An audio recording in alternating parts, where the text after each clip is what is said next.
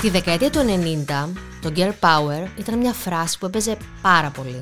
Κάποιες που είστε μικρότερες ούτε καν το ξέρετε, αλλά όσοι είμαστε άνω των 30 το ξέρουμε, γιατί ήρθε στη ζωή μας με ένα συγκρότημα που λεγόταν Spice Girls. Ήτανε, αυτό ήταν σε μπλούζες, σε, σε, σε t-shirt, σε κούπες, σε αφήσει, σε παπούτσια, οτιδήποτε υπήρχε που μπορούσε να κολλήσει το Girl Power, κολούσε. Και ήταν και η εποχή που αρχίσαμε να λέμε ότι η δύναμη που έχουν τα κορίτσια και οι γυναίκες είναι πάρα πολύ μεγάλη και κάπως πρέπει αυτή κάπως να ξεχυθεί. Και μάλιστα να μπει μέσα και σε πράγματα που συνηθίζουν να λένε οι άντρες ότι είναι δικά τους ή οτιδήποτε άλλο έχει να κάνει με αυτό. Το Girl Power είναι εδώ ενωμένο δυνατό και μπαίνει σε όλους τους χώρους, αλλά τύπου ανοίγουν την πόρτα και μπαίνουν με αρβίλες. Αυτή είναι η δύναμη των γυναικών και των κοριτσιών. Και τώρα, στη συγκεκριμένη περίπτωση, πάμε να σας πούμε κάτι που έχει να κάνει με ποδόσφαιρο. Τι θα πεις εσύ στο ποδόσφαιρο, θα πεις, εντάξει, άντρες ξέρω εγώ, τα, τα γνωστά. Ε, δεν είναι όμως έτσι γιατί υπάρχει και ποδόσφαιρο γυναικών και όχι γυναικείο ποδόσφαιρο. Θα βάλουμε τη Χριστίνα την Κορομιλά να μας το εξηγήσει αυτό καλύτερα. Έχουμε εδώ το Girl Power Academy. Παραδίδω το μικρόφωνο για να μας εξηγήσει μερικά πράγματα. Έχουμε λοιπόν εδώ Χριστίνα Κορομιλά και Χριστίνα Βραχά. Θα τις λέμε και τις δύο Χριστίνες αναγκαστικά, αλλά θα καταλαβαίνετε από τη διαφορά της φωνής ποια είναι ποια. Ε, Χριστίνα Κορομιλά, εκ των ιδρυτών του Girl Power Academy. Θέλω λίγο να μου εξηγήσεις το ιστορικό αυτής της ε, οργάνωσης και μάλιστα θέλω να μου μιλήσεις και για την μέντορά σας και αυτή που τα ξεκίνησε όλα, γιατί είναι μια υπέροχη ιστορία. Θα τα πω όλα όσο πιο σύντομα μπορώ, γιατί είναι και πολλά. Ε, όλα αυτά ξεκίνησαν ε, τον Οκτώβριο του 2021, όταν με πήρε τηλέφωνο η Λίδα, καθηγήτριά μου, η Λίδα, στο Πάντιο και θα κάναμε μία δράση σχετικά με το Fair Network για τις γυναίκες στον αθλητισμό.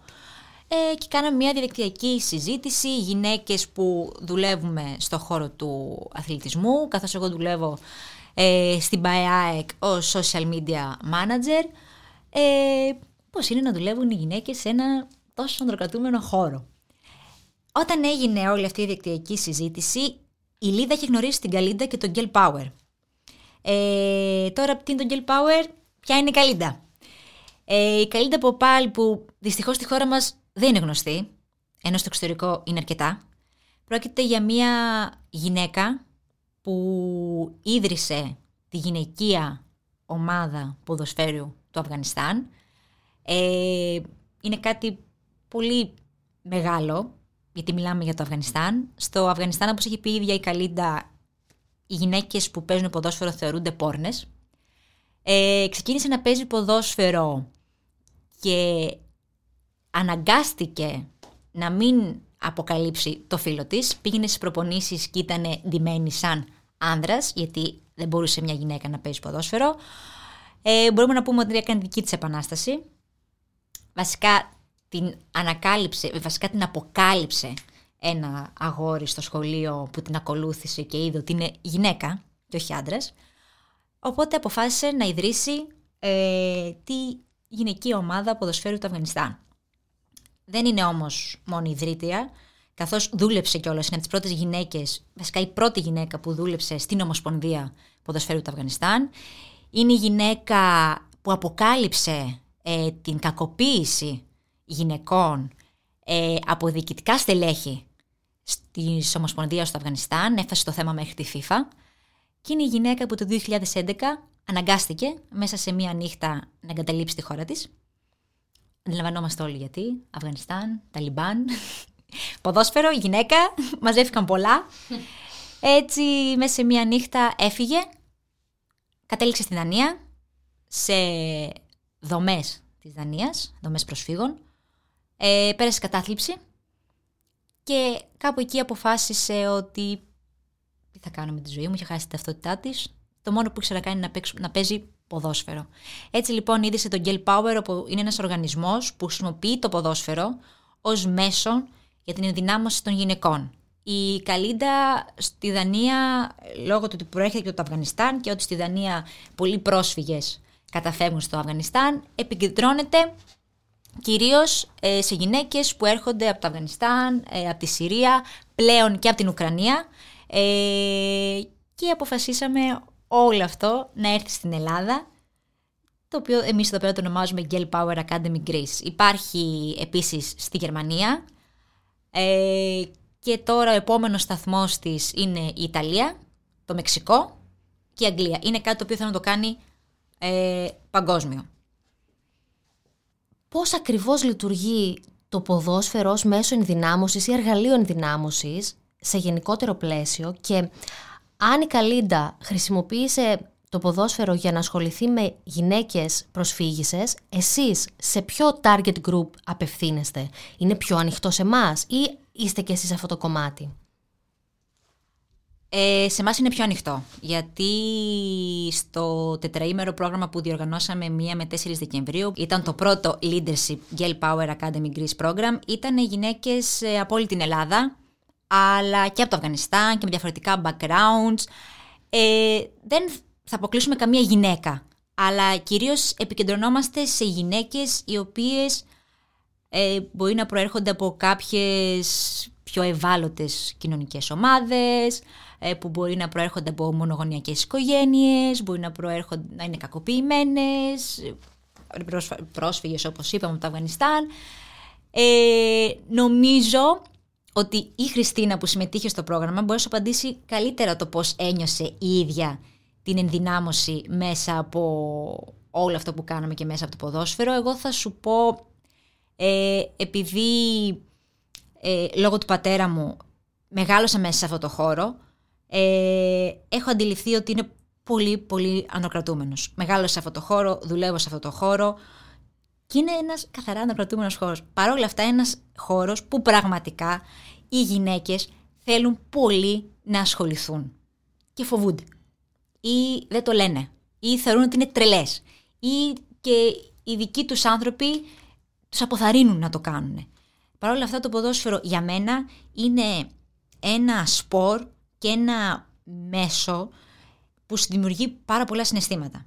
Μπορεί άνθρωποι τους οποίους τους έχεις γνωρίσει πριν δύο ώρες ε, να μιλήσετε και μέσω του ποδοσφαίρου να γίνετε φίλοι, να γίνετε παρέα, να γίνετε ομάδα, να γελάσετε, να στεναχωρηθείτε. Το ποδόσφαιρο, και γι' αυτό θεωρώ ότι είναι και ο βασιλιάς των σπορ, είναι γιατί μέσα σε μία ώρα σου προσφέρει πάρα πολλά συναισθήματα και κάποιον τον οποίο δεν τον γνωρίζεις καθόλου, μπορείς μέσα σε αυτή τη μία ώρα να δεχθείς μαζί του. Θεωρώ ότι αυτή είναι η δύναμη του ποδοσφαίρου και γι' αυτό έχει και τη δύναμη να αλλάζει καταστάσεις και πράγματα. Χριστίνα, τώρα θέλω να μου πεις εσύ, που το έχεις ζήσει κιόλας, και να μου εξηγήσεις τι είναι αυτό. Για, καταρχάς, γιατί ποδόσφαιρο. Γιατί η Χριστίνα ε, μας είπε μερικά πράγματα για το πώς το νιώθει αυτή. Θέλω να δω εσύ πώς το ένιωσες και κυρίως θέλω να μου πεις αν ένιωσες κι εσύ ότι, OK, θέλω να παίξω ποδόσφαιρο, αλλά κάποιος θα μου πει ότι δεν κάνει, ή ότι αν ένιωσες κι εσύ το ότι είναι πολύ ανδροκρατούμενο, αν σου δημιούργησε, σε οριοθέτησε κάπως, ας πούμε, σε επιλογές ή κάτι τέτοιο. Γιατί ποδόσφαιρο. Από μικρή ηλικία έχω ασχοληθεί με το ποδόσφαιρο. Με εξήταρε πάντως άθλημα. Είναι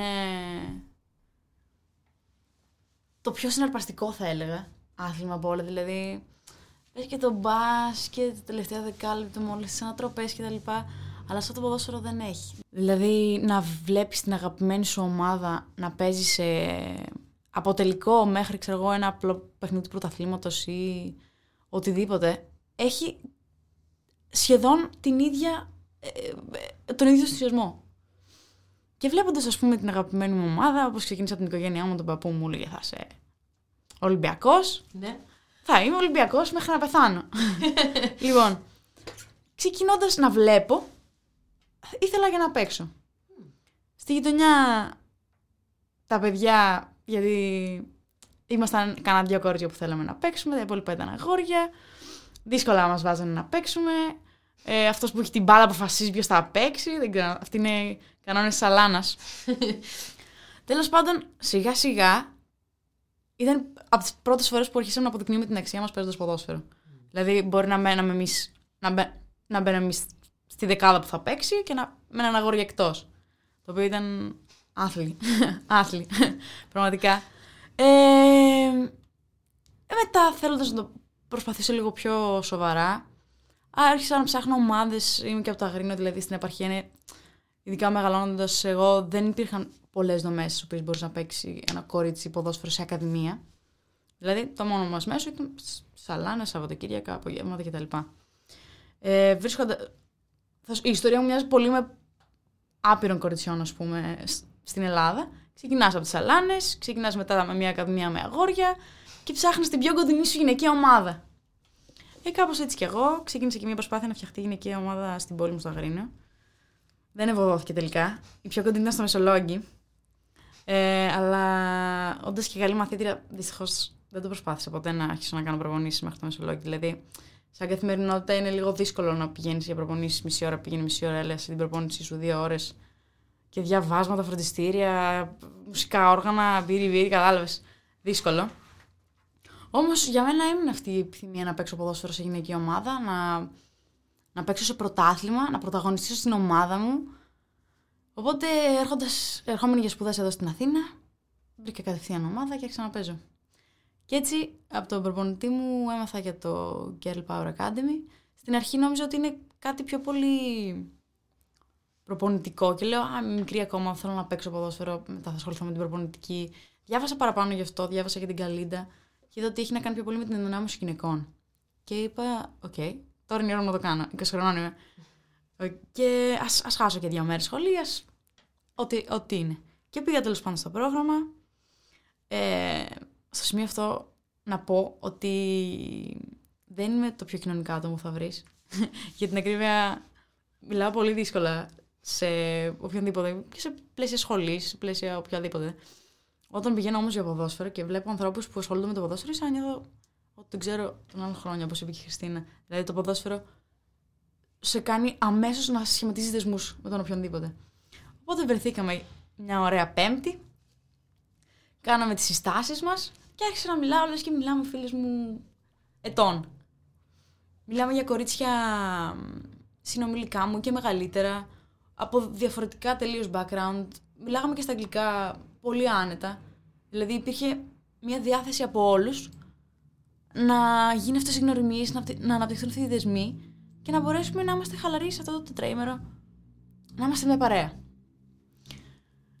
Η εμπειρία μου στο Girl Power είναι, ήταν κάτι απίστευτο, δηλαδή θα ήθελα μακάρι όλα τα κορίτσια από 18 μέχρι 25 νομίζω ποιο ήταν το όριο, δεν θυμάμαι. Ε, βάλαμε μέχρι 30. Μέχρι 30 να μπορέσουν όλα να κάνουν ένα τέτοιο πρόγραμμα.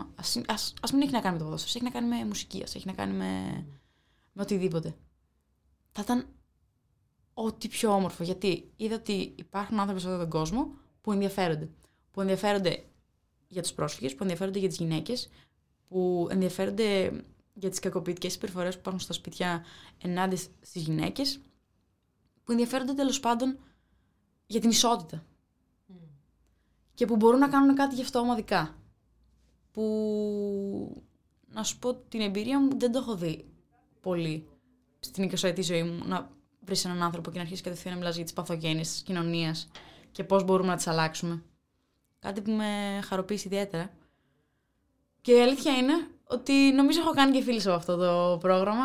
Δηλαδή, από, με πολλές συμμετέχουσες, ας πούμε, ακόμα μιλάμε. Μιλάμε για τις προόδους μας για το ποδόσφαιρο. Λέει μία, θα αρχίσω κι εγώ να παίζω.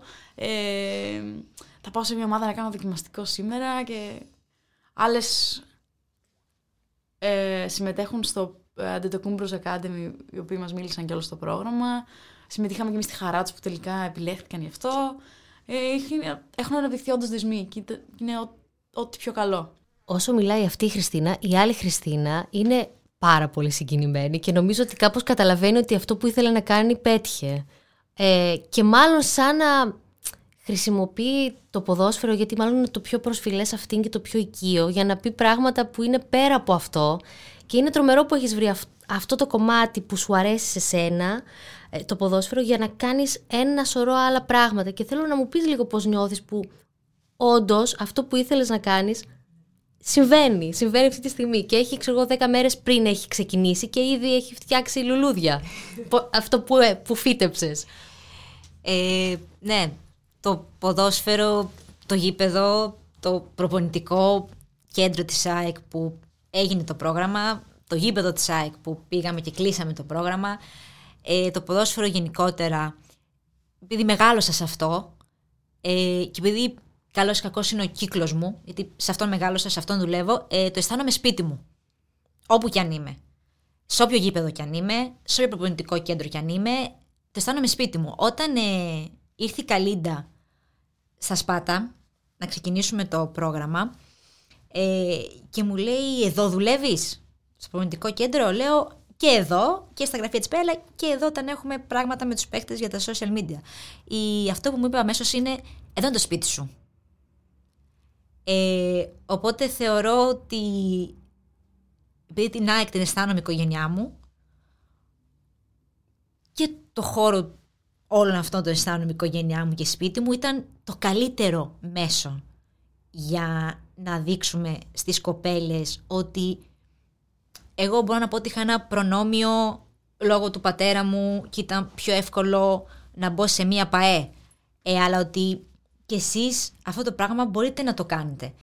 Αν θεωρήσουμε ότι οι γυναίκες και οι άντρες έχουν κάποια χαρακτηριστικά στο πώς αντιλαμβάνονται τα πράγματα, αν θεωρήσουμε ως αξίωμα κάτι τέτοιο, έχετε δει διαφορές στο πώς λειτουργούν οι άντρες και στο πώς λειτουργούν οι γυναίκες; Στο ίδιο άθλημα ή δεν υπάρχουν και νομίζουμε εμείς ότι είναι διαφορετικό; Δηλαδή, Χριστίνα, εσύ που παίζεις, έχεις παίξει και με αγόρια, παίζεις και με κορίτσια. Υπάρχει διαφορά, παίζουμε διαφορετικά, σκεφτόμαστε αλλιώς; Το έχεις σκεφτεί ποτέ; Μπορώ να σου πω με σιγουριά και να καταρρύψω το μύθο ότι παίζουμε σαν κοριτσάκια. Η αλήθεια είναι παίζουμε πολύ σκληροτράχυλα και δύσκολα θα βουτήξουμε για φάουλ, για πέναλτι, για οτιδήποτε. Ε, γιατί έχω παίξει με αγόρια και ξέρω ότι πέφτω πολύ πιο εύκολα. Θα σου το πω αυτό με βεβαιότητα και βάζω την υπογραφή μου και κράτα το. Τι θα πει πέφτω για φάουλ. Ε, Γιατί εδώ, παιδιά, εμείς δεν ξέρουμε τίποτα, έτσι. όταν το ποδόσφαιρο είναι ένα άθλημα το- στο οποίο αντίπαλοι έρχονται σε συχνή επαφή ο ένας με τον άλλον. Okay. Σε αυτή την επαφή, όποιος έχει την μπάλα, αν ρε παιδί μου φάει μια κλωτσιά και δεν το δει ο, προ- ο διαιτητής, θα συνεχίσει και θα του πάρει την μπάλα ο αντίπαλος. Okay. Αν όμως πέσει, πάρε αγκαλιά την μπάλα, θέλει δεν θέλει θα το δει ο διαιτητής και θα το σφυρίξει. Εμείς δεν είμαστε έτσι. Εμείς την κρατάμε την μπάλα, με το κεφάλι ψηλά, τραβάμε και λίγο φανέλες, κάνουμε και καμιά γωνιά έτσι στο, στο κρυστό, αλλά δεν πέφτουμε. Δύσκολο θα δεις γυναίκα να πέφτει κάτω.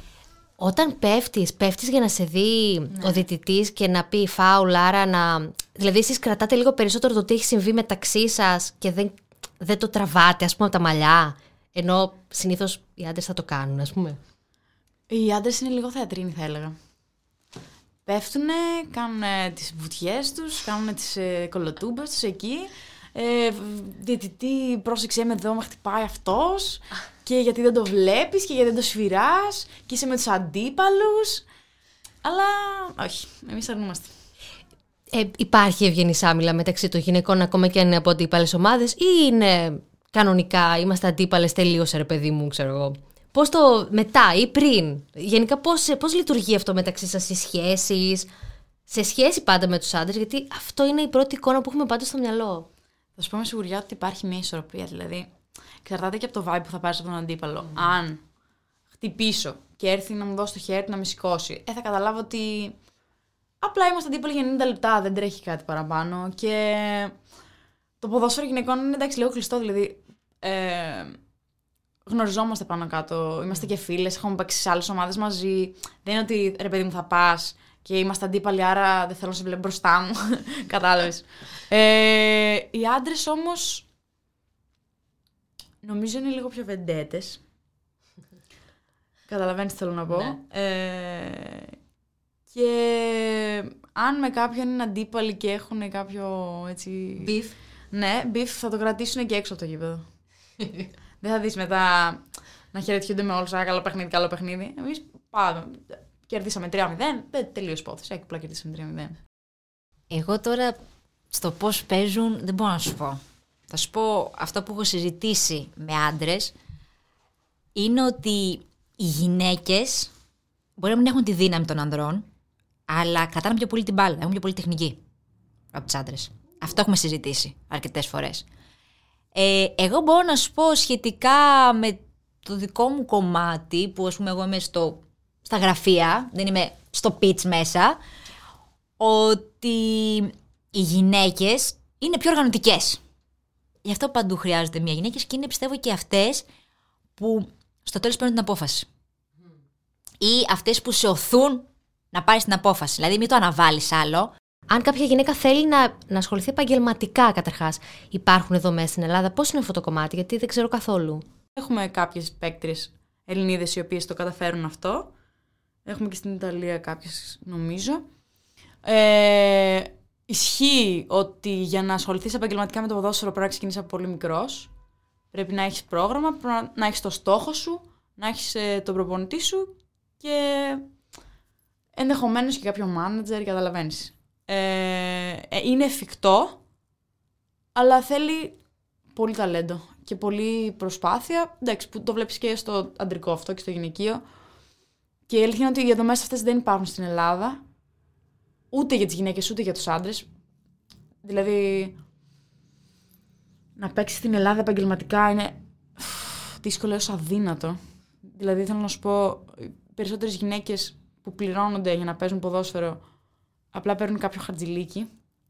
Δηλαδή δεν είναι ότι θα δύσκολα θα βρεις κάποιον και θα της πεις παίζεις επαγγελματικά ποδόσφαιρο. Δηλαδή ε, είσαι γραμμένη στην εφορία ως επαγγελματίας αθλήτρια και πληρώνεις από αυτό. Δεν νομίζω ότι υπάρχουν πολλές. Και γι' αυτό μας μιλήσαν και, και στο πρόγραμμα για τα δικαιώματά μας. Νομίζω ότι. Όχι, όχι νομίζω, είναι ακόμα αριστεχνικό υπάγεται στο ερασιτεχνικό αθλητισμό. Δεν είναι επαγγελματικό. Είναι είμαι επαγγελματικό, άμα δεν κάνω λάθος. Είναι και... μαύρα. Ναι. Δεν θεωρώ ότι μπορούν οι γυναίκες να ζήσουν, που παίζουν ποδόσφαιρο, να ζήσουν μόνο από το ποδόσφαιρο. Γιατί και εγώ με όσες έχω μιλήσει κάνουν μια κανονική δουλειά και παίζουν ε, και ποδόσφαιρο. Και νομίζω ότι ναι, αυτό που σας είπε η Σοφία Ισπανίδου είναι σχετικά με τα δικαιώματά τους και στο χώρο του ποδοσφαίρου. Υπάρχει περίπτωση δηλαδή να υπήρχαν γυναίκες και πάρα πολλές στην Ελλάδα που να θέλαν να γίνουν ε, ποδοσφαιρίστριες και να μην είχαν πού και πώς και να ντρεπόντουσαν και να φοβόντουσαν. Εγώ σίγουρα θυμάμαι τον εαυτό μου μικρή ε, στο σπίτι ε, με μία εμφάνιση από τις Ακαδημίες του Βασίλη Λάκη και κάτι ποδοσφαιρικά με τάπες, ασημή, ακόμα τα θυμάμαι, ε, στο σπίτι να τριγυρνάω με αυτά. Νούμερο 35. Νούμερο, τι 35, πρέπει να ήμουν τότε 4 χρονών. 5, 4, 5, δεν ήμουν παραπάνω. Ε, θυμάμαι ότι στο σχολείο ήθελα να παίζω μπάλα με τα αγόρια, γιατί τα αγόρια παίζανε. Ε, δεν έπαιξα μπάλα, ποτέ δεν θυμάμαι καν αν το είχα εκφράσει ε, στους γονείς μου ότι θέλω να παίξω μπάλα. Με πήγαν μπαλέτο. Οκ. Ε, οπότε θεωρώ ότι υπάρχουν πολλές κοπέλες και υπάρχουν που θέλουν να παίξουν. Δεν το λένε. Ε, έχω μιλήσει με γονείς. Ας και έχω μιλήσει με ανθρώπους ακαδημιών στην επαρχία που μας έχουν πει ότι έρχονται κορίτσια και τις αποθαρρύνουν οι μητέρες τους. Ούτε καν ο μπαμπάς. Τις αποθαρρύνει η μαμά.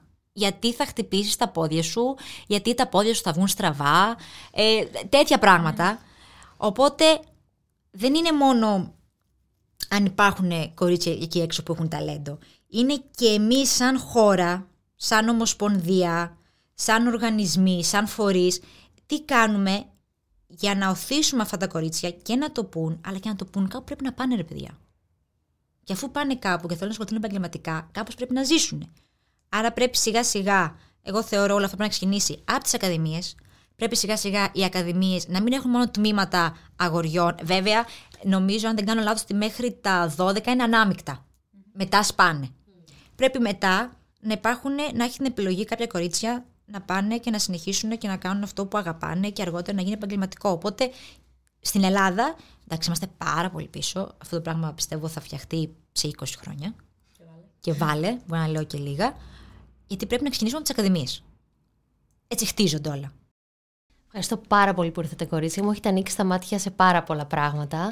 Μπορεί να είμαι σήμερα εγώ εδώ, αλλά δεν είμαι μόνη μου σε όλο αυτό. Θέλω να αναφέρω ότι σε όλο αυτό, εκτός από μένα, είναι η Φένια Καλιμάνη. Βασικά, ζώγρα Φένια Καλιμάνη, Φένια για τις φίλες. Η Λίδα Ετσενέ, η Ντίνα Ιτζιόρα, ε, ο Κωνσταντίνος Κωνσταντινίδης, ο οποίος είναι άντρας και το έχει στηρίξει από την πρώτη στιγμή. Ε, είναι η Σοφία Εσπανίδου. Ε, είναι ο Ηλίας Κυριακίδης, ε, ο οποίος είναι προπονητή, δεν είναι μόνο προπονητής, είναι και υπεύθυνος ακαδημιών της ΣΑΕΚ και προπονητής.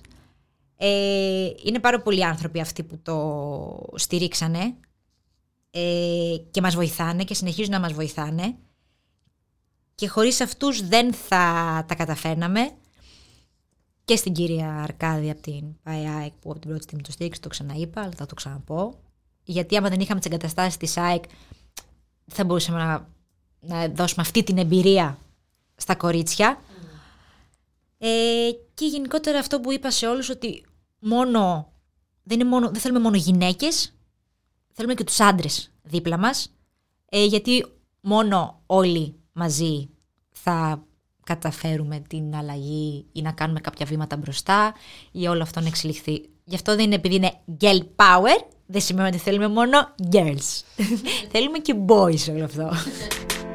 Για να μην χάνετε κανένα επεισόδιο, ακολουθήστε μας στο Spotify, στα Apple και Google Podcasts.